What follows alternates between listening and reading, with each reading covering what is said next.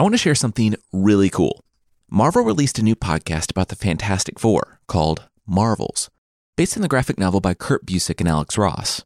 The show is set in New York City, and it does an incredible job of immersing you in the real world of the Marvel Universe and the lives of people who inhabit it. The story takes place as the city braces for its first encounter with Galactus, but it's an audio drama, and it follows a journalist, student, and photographer's mission to unravel a superpowered conspiracy. If you want to give Marvels a shot, and you really should, just go to StitcherPremium.com and sign up with the code MYTH. You'll get a free month trial of Stitcher Premium, which will let you listen to Marvels right now. That's StitcherPremium.com with the promo code MYTH. This week on Myths and Legends, it's the original story of Hansel and Gretel, where we will learn a trick for cutting your family's grocery bill in half. Which, that's actually a sad joke for the Hansel and Gretel story. And we'll see that bread walls and cake roofs are in no way up to code. The creature this time is Crazy Straw Vampire Santa.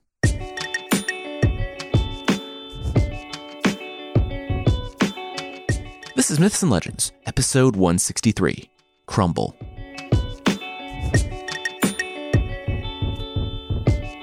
This is a podcast where I tell stories from mythology and folklore. Some are incredibly popular stories you think you know, but with surprising origins. Others are stories that might be new to you, but are definitely worth a listen. Today's story is one of the incredibly famous ones. And I did a brief version of it on the member show, but then I had someone recommend it to me and I took a deeper look into the original. And honestly, I really got into it. I never realized it, but Hansel and Gretel is set in a very real historical time period. And while there's some obvious and fun fairy tale ridiculousness, there's a human element, and it kind of hooked me. Of course, today's episode was collected by the Grimm brothers and published in the early 1800s. As opposed to most fairy tales, though, I'm grounding this one pretty solidly in early 14th century Europe. And we'll start with a woodcutter finding something unexpected in the trees.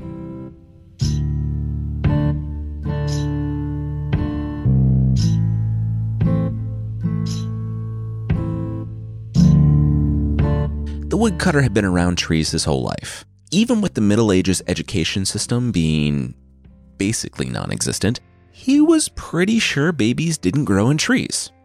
I mean, that's not how his son came along, and when the vulture, the beast that had carried the baby to the tree, returned, the woodcutter was certain of it. The woodcutter slashed at the animal with his axe, trying to scare it off. And it worked. The man took the baby into his arms and soothed her as she cried. When he brought the baby home, he placed her next to his son, a baby of about the same age, Gretel. He would call her Gretel.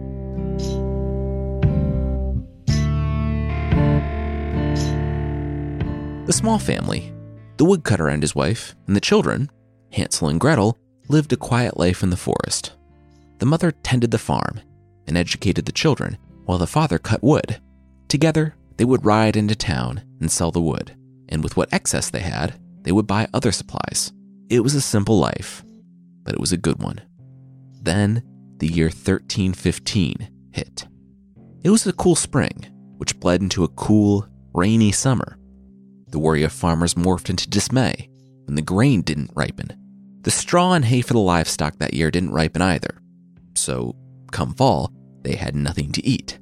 The people were confident the next year would be better, but when the rains continued into 1316, the people slaughtered the draft animals while there was still enough of them to eat. When the rains continued on into the spring of 1317, the people began to despair. They had eaten the seed grain, slaughtered the animals, and even the kings of Europe were starting to feel what would be known as the Great Famine.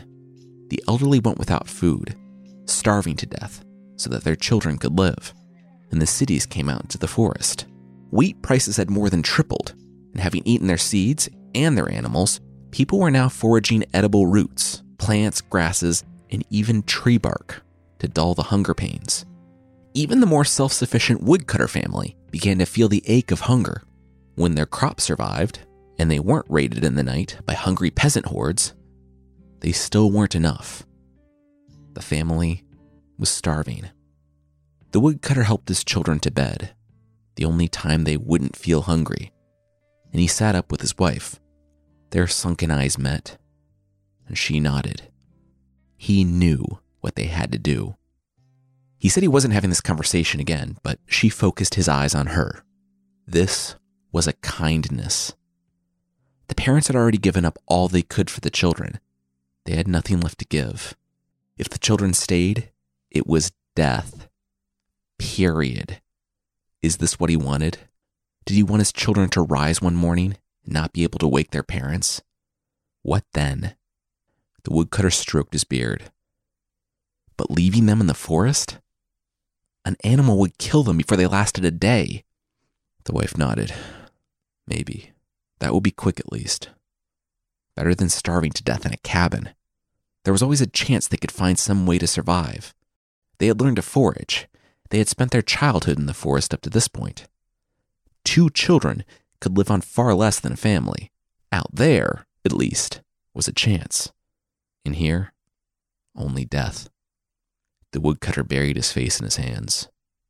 He knew she spoke the truth, and for the first time in months, he accepted it.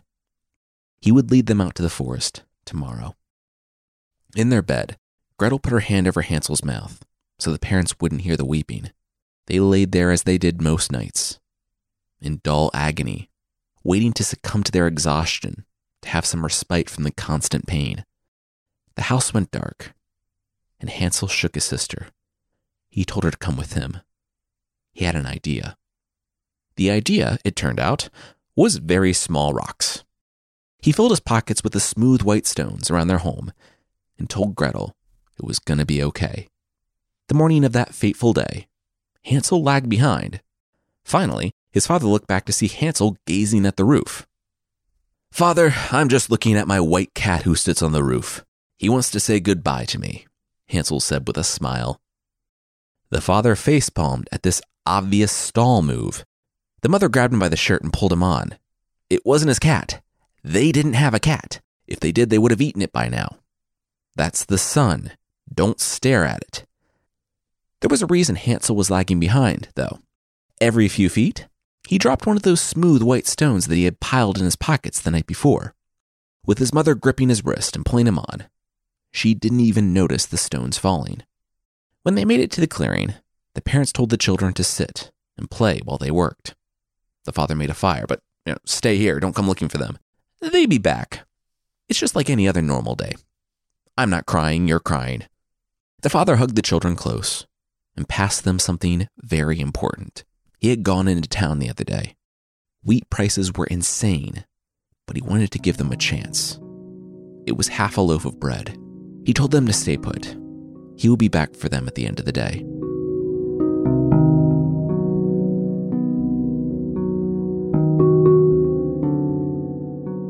Hansel and Gretel sat there in the forest clearing, listening to their parents work, just inside the tree line, as they had done for so many years. They were actually surprised when, toward quitting time, they still heard the rhythmic thud of an axe chopping at the tree. Finally, well after nightfall, Hansel stood. The axe was still chopping the trees. Maybe they weren't leaving the children? He pushed aside some branches and nodded. Nope, they were gone. In the forest, tied to a branch and swaying in the wind. Another piece of wood hit the trunk of a nearby tree, giving the illusion of a woodcutter working. The parents had actually done it. They had left Hansel and Gretel. The children, though, had a plan. The sun had just set, so they just had to deal with the sounds of the forest for an hour or two. It was a medieval fairy tale forest. Pretty much anything could be out there, but the children stayed in one place and prayed that it would be a clear night.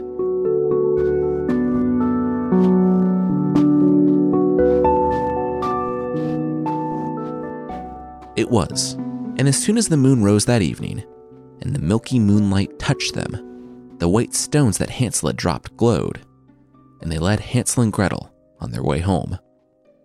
On the way back, they thought about it. They had to hand it to mom and dad. They were thorough. Not only did they go to a part of the forest that Hansel and Gretel had never seen before, but they doubled back a half a dozen times to throw them off the trail home. I guess when you abandon kids in a forest, you pull out all the stops. The next morning, when the parents awoke to find Hansel and Gretel in their bed, both of them smiled. No one really addressing what had happened the day before. The father was happy, but the mother only pretended to be.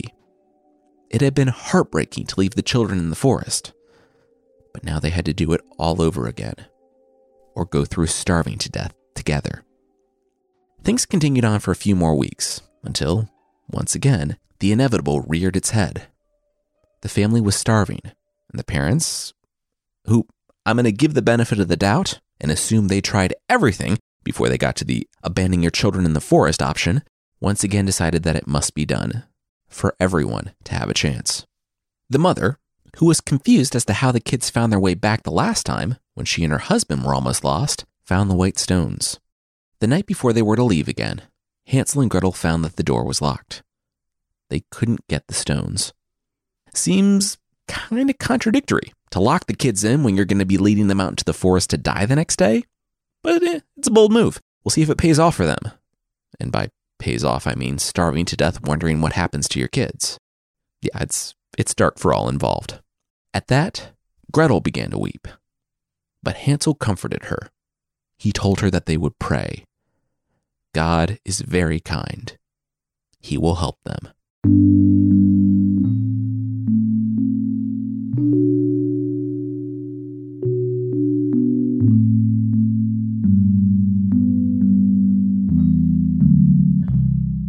Well, I was wrong about that God thing.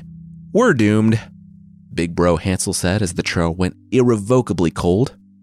Without the stones, he only had what was left of the bread from a few weeks back. And Mom didn't remotely buy that he was looking back at a little dove on the roof. He was only able to drop breadcrumbs once every few feet. But, as he feared, when they checked after the parents built the fire and left them in the clearing to go and clumsily tied a stick to the tree before running away, the breadcrumbs were gone, eaten by hungry animals. They tried to start off on their own, but they ended up spending most of the morning hiking in circles, looping deeper and deeper into the forest that none of the family members had ever seen before. As evening melted into night and the kids found the last of the trail, they realized something. Not only had they lost their way back, they had lost the fire that their father had built for them. Despite everything Despite all their precautions, it had happened. They had been abandoned in the wilderness. As the sounds of the forest closed in around them, brother and sister held each other close, neither having any idea what to do next.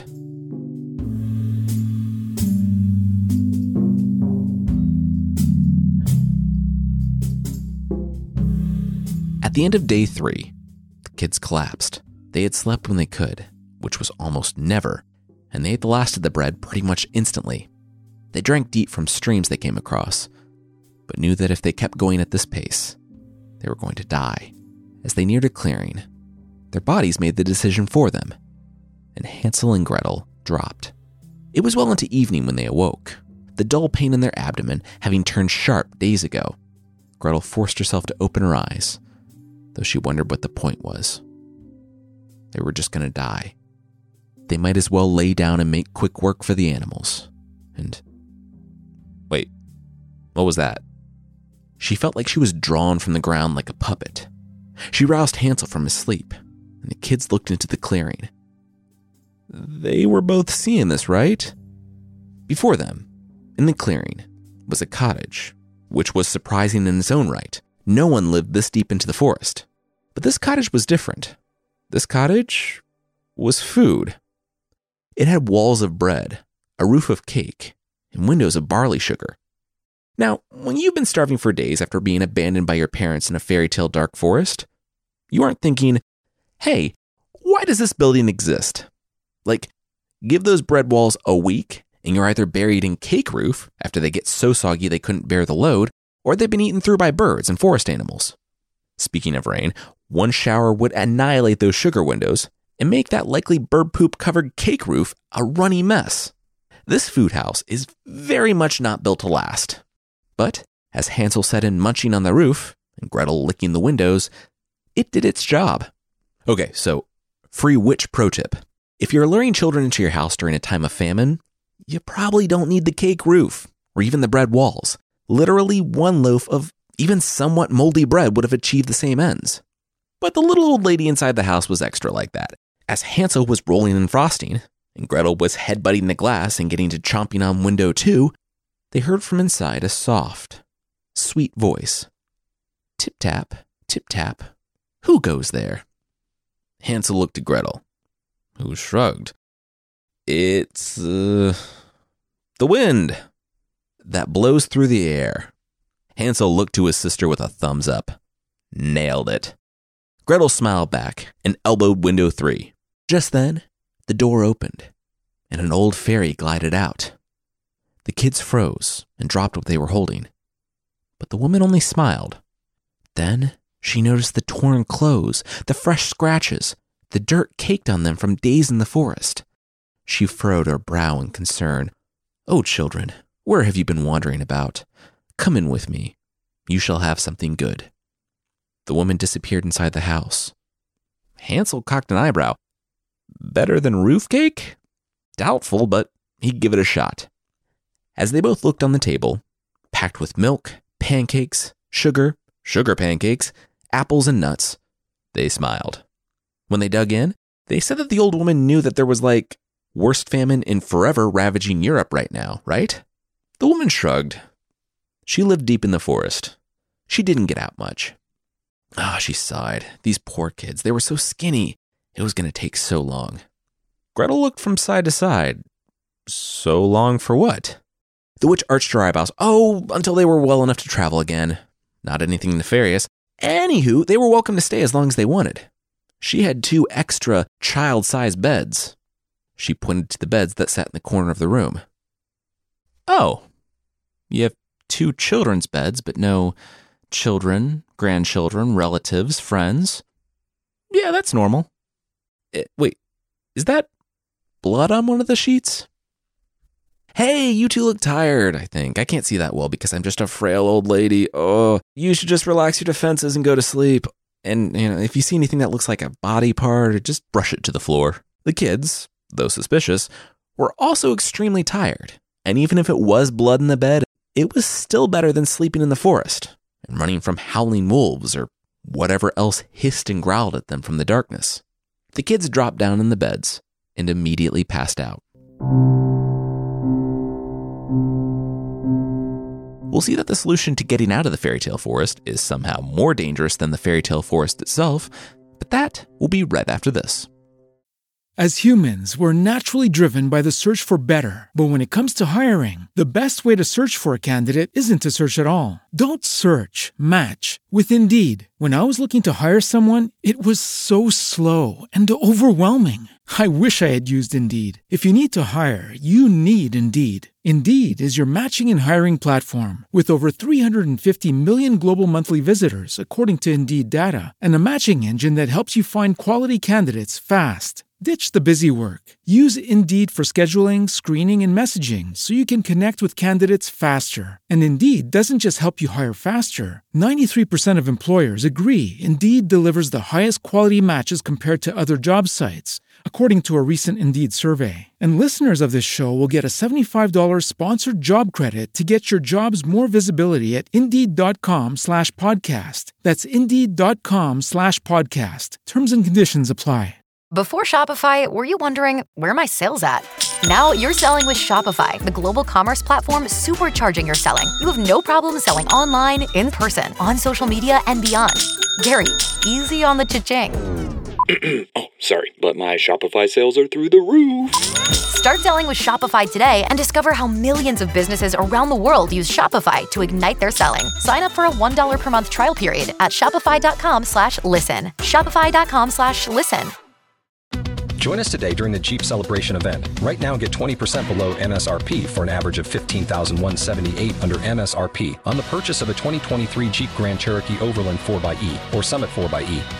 Not compatible with lease offers or with any other consumer incentive offers. 15,178 average based on 20% below average MSRP from all 2023 Grand Cherokee Overland 4xE and Summit 4xE models in dealer stock. Residency restrictions apply. Take retail delivery from dealer stock by 4 1. Jeep is a registered trademark. With LinkedIn Jobs, we tap into a network of more than a billion professionals to help you find quality professionals quickly and easily for any role you need. Marketing wizards? Found them. Software engineers? Found. That project manager I could never seem to hire? And found. LinkedIn Jobs quickly matches your roles with candidates with the right skills and experience. In fact, 86% of small businesses get a qualified candidate within 24 hours. Post your first job for free and get started at linkedin.com slash spoken. That's linkedin.com slash spoken. Terms and conditions apply.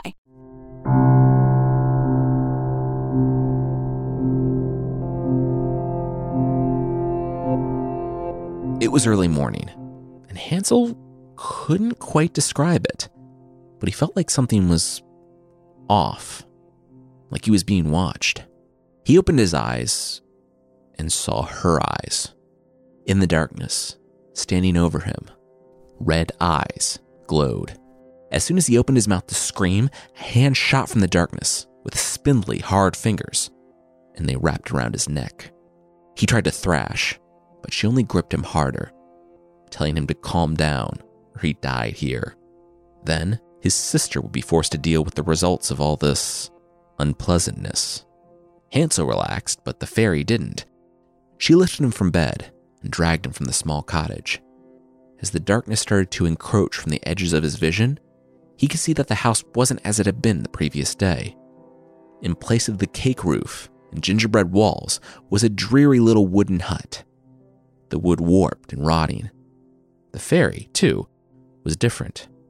A far cry from the bibbity bobbity boo fairy that they encountered the previous evening, this woman was wiry and haggard. Her eyes glowing red, and her nails curling around like claws until they started to cut into Hansel's skin.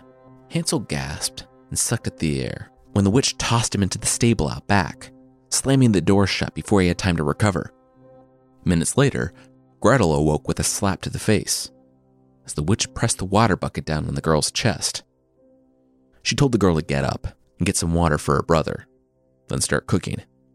She was going to fatten him up to eat him.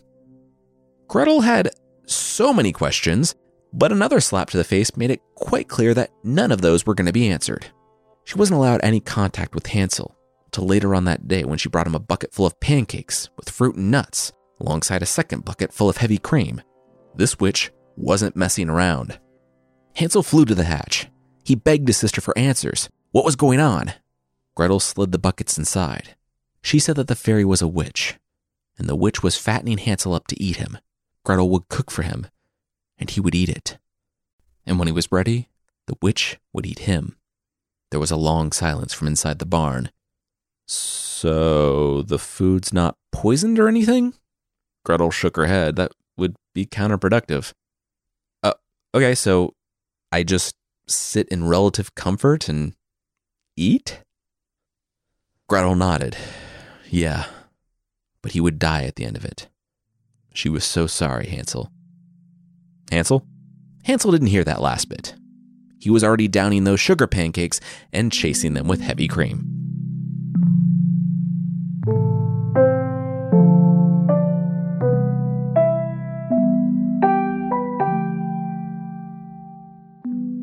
After two weeks of the artery clogging goodness that was Gretel's cooking, the results began to show. So, in order to prolong her brother's life, Gretel slipped him a chicken bone. Every morning, the nearsighted witch would come out to feel the progress on Hansel, but she couldn't open the door, or else he'd make a break for it, so she had him hold a finger out of the hatch. As the weeks went on, and there started to be more and more finger, Gretel found a solution. Now, he just held the bone out, and the witch pinched it. It bought him a few more weeks of relaxing on piles of hay, and slurping heavy cream. Gretel's time was less relaxing. She wasn't left alone to eat herself to heart disease, but instead, she spent her time looking at all the food she was making for her brother, but never getting to taste it. The witch, despite her poor vision, always seemed to know when Gretel took a bite. And after the first several beatings, Gretel stopped trying. All she had to eat was crab shells and stagnant water, but just enough to keep her alive. In a way, Giving her brother the chicken bone was just extending her own torture, because it wasn't like she was going to be set free after the witch ate Hansel. Their timeline sped up, though, when the witch, after feeling Hansel's quite literally bony finger, announced that fattened up or no, Hansel would be cooked and eaten in one week. She had waited long enough. The whole week, Gretel mourned for her brother and herself. She wished the wild beasts of the forest had eaten them. Then, at least, it would have been quick. The witch, who was always in earshot, chuckled. Hey, you win some, you lose some. Except Hansel and Gretel. They lost pretty much all the time. The morning of the big meal, Gretel was working the bellows, bringing the fire up. The witch told her that they would bake first. She had already kneaded the dough, and they were going to start out with some like bread and butter. It was a big day. They were going to do it up like they were at a fancy restaurant. Anyway, she needed to check the heat, so Gretel should climb in there to make sure the oven's hot enough. I'm sorry, what? Gretel asked. The old woman gestured to the open oven, the flames already licking the interior. She wanted to know if the oven was hot enough.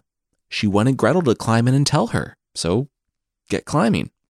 Gretel put her hands on her hips. Okay, she officially didn't understand what the witch was asking her to do. The witch gestured to the open door. Just climb in the oven and tell her if it's hot enough. The thermometer won't be invented for like 250 years, so sending children into ovens was obviously the next best thing. Gretel said she had never heard of that, so okay, how does one climb into an oven? The witch blinked. Was Gretel serious right now? You just climb in the open door. You know, the one with all that searingly hot air spewing from it? Basic stuff. Gretel wrapped a cloak around herself. The witch asked what she was doing. The girl replied that she was going up on the roof. Duh. The hole with all the hot air coming out of it? That's the chimney, the witch said, and then exhaled. Look, it's the one right here, with the heavy iron door. The witch stood in front of it, and then propped one foot up. See, it was big enough that even the witch could climb in if she wanted to. Oh, okay, okay, okay, okay, okay. That makes a lot of sense now. Thank you for the demonstration. Also, bye, Gretel said, and planted her foot firmly on the witch's back. As the woman tumbled into the fire, Gretel got to the iron door with just enough time to slam it. Bracing on the cupboards to hold herself in place, she was probably praying that the door and her strength would hold against the pounding, screaming woman on the other side. When the jolts of the door became less and less, Gretel dared to hope for the first time in a month. After holding the door for a few minutes longer, she cracked it open and. Ew, yeah, it was over. Wow, she hated the evil witch, but she really wished she didn't see that. She ran to the barn and threw open the door to see Hansel tapping his foot. Where was second breakfast? Wait, the door was open? The door was open! He shirked back in fear. Where was the witch? Gretel smiled. She was dead. This long, horrible month was over. Hansel stood and brushed hay from his shirt. I mean, yeah, the threat of death was bad and all, but it was actually an okay month for me. We're still in one of the worst famines in 1,000 years, and I just ate pancakes for a month straight and got off scot free, so I'm feeling pretty good. I mean, the bathroom situation wasn't great in there. I had to muck out my own stall, but otherwise, pretty solid month. Gretel pursed her lips. Oh, how great for you. She just killed the evil witch while narrowly avoiding her own death after spending a month eating clamshells in between beatings and hours of hard labor. She didn't even know how to eat clamshells, but she did it. Good that Hansel had a nice vacation, though. Thanks, sis, Hansel said. Gretel rolled her eyes and said that before they started on the road home, wherever that was, she had something that would put their problems to rest. They were easy to find because the witch didn't even try to hide them. In the corners of her house were the results of years, decades, centuries even, of killing and eating travelers that happened to find their way to her hut. Knights, nobles, merchants, royalty, all that and more had passed through and passed on, and the witch kept what they left. In the corners were piles of gemstones, gold, and pearls. As the kids piled their pockets full of stones, Hansel laughed. You know, it's kind of cool to end at the beginning, so to speak. They piled stones in their pockets to save themselves, and now they were piling stones in their pockets to end their journey and save themselves. It was kind of poetic, right, Gretel? Gretel? Ah, she was probably still mad about a month of being tortured while he got a never ending buffet. He'd bring up his insightful observation later. But later wasn't a much better time. The problem they had before the witch's hut was still a problem after. They had no idea how to get home. They were less hungry now, which was nice, but the provisions they had raided from the witch's cupboards would only last so long. Then, luck or a blessing from God brought them to a lake. It was a long one, but they knew it. They knew the lake. It was on the very edges of the woods they had traveled their whole life. And for the first time in over a month, they knew their way home. Unfortunately, it was across a lake. It would be hours of walking on either side, and that might put them into a different part of the woods they didn't recognize. They didn't see any way across. Until Gretel spotted the ducks. Wait, what? Hansel asked. You want to ride across on on ducks? Like giant fairy tale ducks? Gretel shook her head. Nope, regular normal ducks, like three and a half pound ducks. You realize we're regular human children, right? I'm pretty sure that's not a thing, Hansel noted, but Gretel was already singing. I won't sing, I won't subject you all to that, but the rhyme goes as follows Here are two children, mournful very, seeing neither bridge nor ferry. Take us upon your white back and row us over. Quack, quack. Hansel sighed. Okay, what a normal and productive thing to do right now. Now, did she want to go north or south along the lake?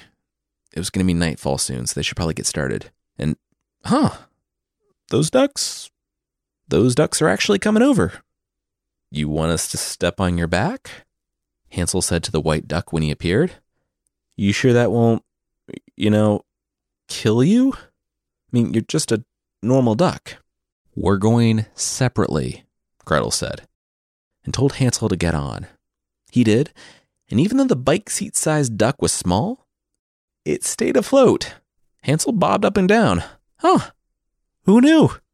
Well, I mean, I did, Gretel said. It just, it's been a long month. Just get going. When the duck had taken them both across the lake, Gretel presumably quacked out a thank you, because apparently that's something she can do now, and the pair continued on.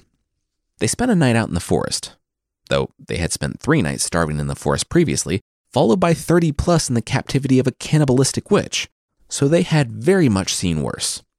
Their first night away from the witch, they made a fire and slept until morning. When the sun rose, they noticed something. They were starting to recognize the trees and trails. They were getting close to home. As they pressed on, they knew more and more until, seeing smoke rising from the trees, they parted the brush and saw their family's humble cabin. Their parents had left them, twice, to die in the forest. But both kids couldn't help but run, throw open the door, and rush into the arms of their father. In the nearly five weeks they had been gone, two things had happened. The parents had never stopped thinking of the children, and the mother had finally succumbed to starvation. Now, the father was gaunt and dying himself. As Gretel shook out her pockets and apron, pearls and precious stones clattered to the floor. Hansel threw handful after handful of riches himself, and, keeping a handful, rushed into town to buy something anything for his father. A day later, they all stood around the mound of dirt outside. The father was recovering, and the witch's riches had saved the family. The mother, callous though her plan had seemed, had been right. In forcing the children out into the forest, and rolling the dice and praying they would find help, she had saved the family she would never live to see.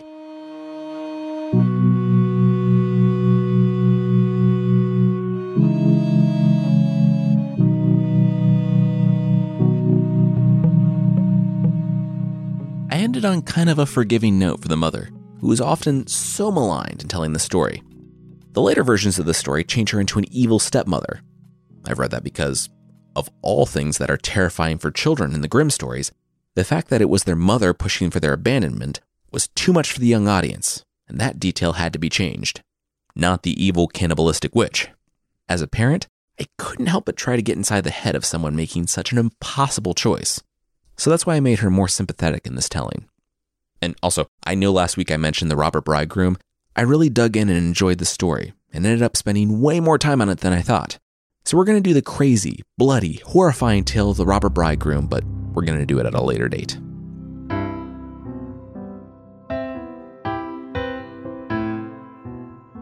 The creature this time is the Pamayama from India. So, if you're walking down the road and see an old woman with poisonous fingernails get up from a funeral pyre, run. I don't know if you know this, that's not normal behavior. Like many creatures, she loves blood and will be more than happy to relieve you of yours. But say you get home after being chased by a witchy vampire and have a drink or five to take the edge off. Well, that's also a bad idea. Because that witchy vampire she's not giving up. She'll climb upon your roof and unwind her magical thread, which she'll drop down your chimney, and after the drinks take effect, you're good and sleepy, you won't notice that thread creeping across the room like a snake. The witch's thread will find you and burrow deep in your skin. And then the witch will conjure your blood up from the string for an all she can drink buffet. There are a few requirements from a Pameyama attack. It's pretty much always a woman who either passes out drunk or falls asleep. So, you know, don't pass out drunk or fall asleep in your own house. Admittedly, that last one is a bit difficult not to do, but really, you could probably just close your flue and not have to worry about rogue vampire crazy straws finding their way into your living room. And I mean, thirsty witches aside, you should probably be closing your flue when you're not using your fireplace anyway. When they're not trying to tie one on by tying their thread to your chimney and drinking your higher than normal ABV blood, they're possessing corpses, which, in the range of things to possess, has to be pretty close to the bottom. Like, not only is no one buying that the person they just buried is all walking around and mean now, but it's a corpse. And the witch possesses it, becomes it. Like, ugh, it's all rotten and decomposing and stuff. As if the person your town recently buried coming shambling through isn't enough of a dead giveaway. Ha! Huh? Whenever the Pameyama possesses a corpse, it can't quite get it completely right. And its feet are backwards. So not only do you have a zombie shambling toward you, you have a zombie falling every five feet because its feet are facing backwards. As far as creature threats go, this one feels like it can be safely ignored until the Pameyama just decides to give it up, it's too annoying, and just goes back to bed in that pile of ashes.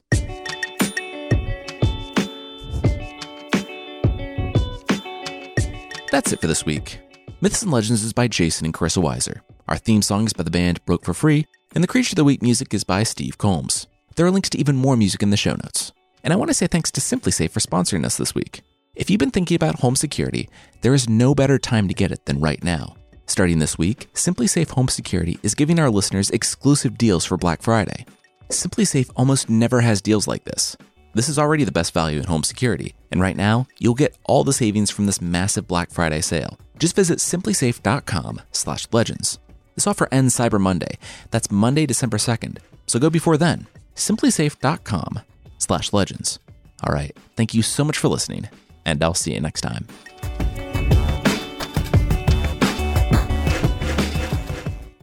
As humans, we're naturally driven by the search for better. But when it comes to hiring, the best way to search for a candidate isn't to search at all. Don't search, match with Indeed. When I was looking to hire someone, it was so slow and overwhelming. I wish I had used Indeed. If you need to hire, you need Indeed. Indeed is your matching and hiring platform with over 350 million global monthly visitors, according to Indeed data, and a matching engine that helps you find quality candidates fast. Ditch the busy work. Use Indeed for scheduling, screening, and messaging so you can connect with candidates faster. And Indeed doesn't just help you hire faster. 93% of employers agree Indeed delivers the highest quality matches compared to other job sites, according to a recent Indeed survey. And listeners of this show will get a $75 sponsored job credit to get your jobs more visibility at Indeed.com slash podcast. That's Indeed.com slash podcast. Terms and conditions apply.